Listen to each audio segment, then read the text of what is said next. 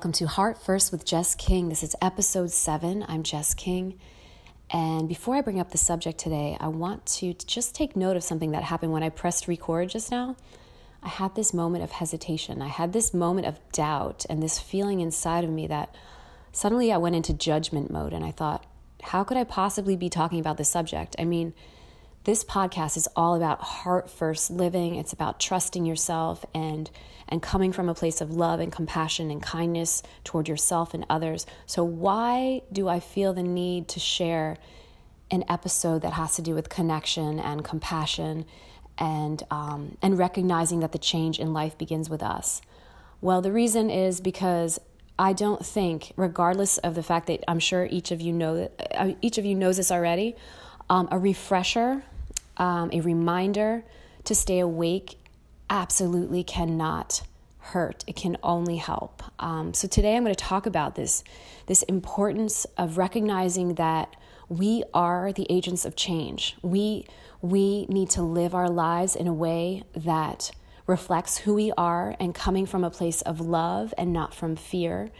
And um, and there's small things that we can do every single day to add a little bit of light to our lives as well as others.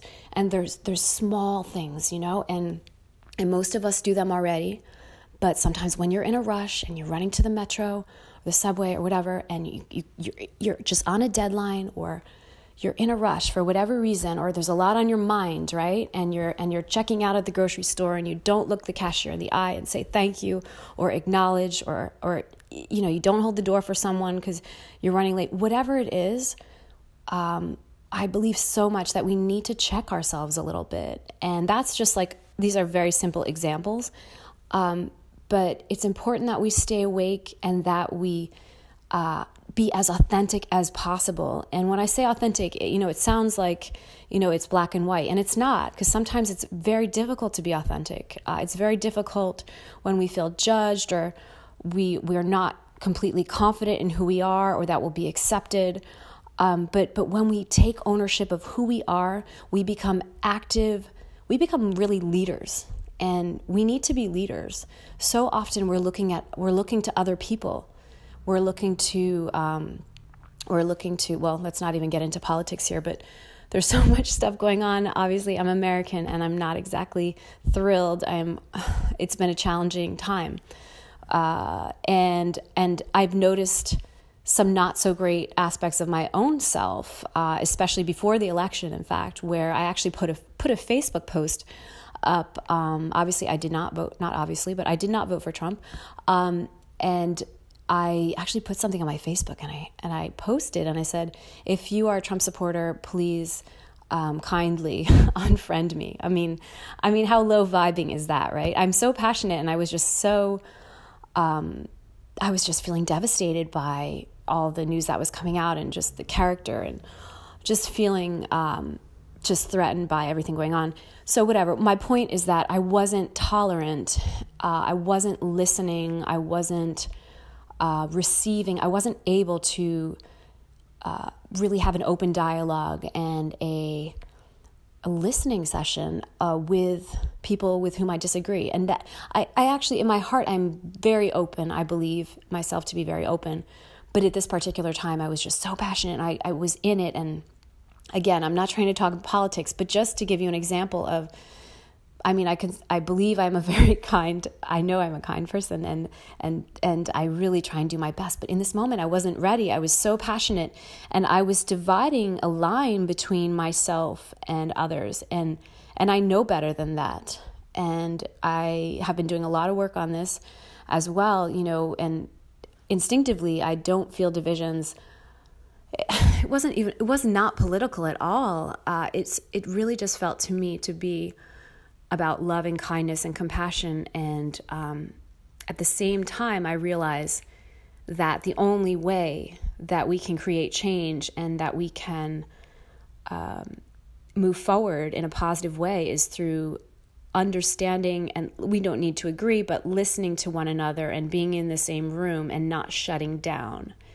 And so many of us shut down and we dehumanize and because we just can't believe that you know whatever. Um, anyway my point here is that we need to check ourselves and maybe maybe it's just now and then maybe it's a just being aware that there is no other there is no uh, there's really only you me and we okay? We are we know this. I knew this and i feel embarrassed to say that i posted that on my facebook wall. And I, today do i regret it? I wouldn't look i can say i wouldn't post it now having done a lot of work on um, on myself and i and i absolutely disagree just as passionately as i did before and and certainly I'm extremely bothered by things that have happened since.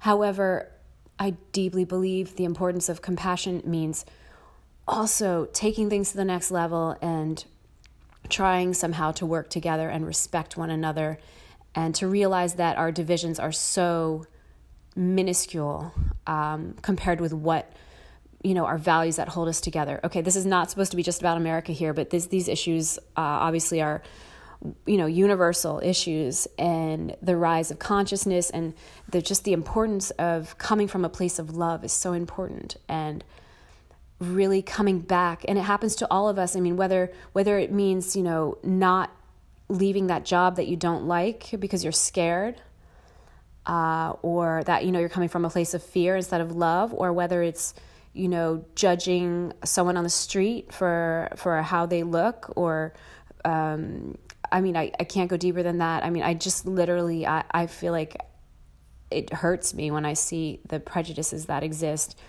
And, and we need to recognize our own prejudices and we need to recognize that each of us has shit. Each of us has a story, every one of us. And the more we see into each other, the more understanding there is, the, the greater our capacity to change for the better and to come back to love. And love is our true self. Love is our authentic self. Love is love is in each of us. It's really who we are at a core level. And the more deeply we consciously connect to that the more deeply we work on healing that. And coming back to this self love um, this love of self enables us to just expand and and share that love with others. And i'm not trying to sound cheesy here. I'm this is coming from my heart. And and we need to go out of our comfort zone in essence in in coming from a place of love and to check ourselves and to ask for help and to to really just um, to take things a step deeper in terms of our consciousness and awareness of how we treat ourselves and how we treat other people. Now, obviously, there are about eight podcasts that that could be about this subject, but this has been on my mind. It feels so important. Um, and uh, yeah, the the need to be leaders in our own life, in our own lives, excuse me, to be not just you know passive living and just going through the motions. We need to be aware and stay open, keeping our hearts open, and recognizing uh, we all have the capacity to change, and and to come back to this place of love. That's where we started, and uh, and we need to just expand ourselves to come back to that. Um, anyway, that was on my mind. Heart first, always off the cuff, and wishing you a beautiful day, and I'll catch you next week.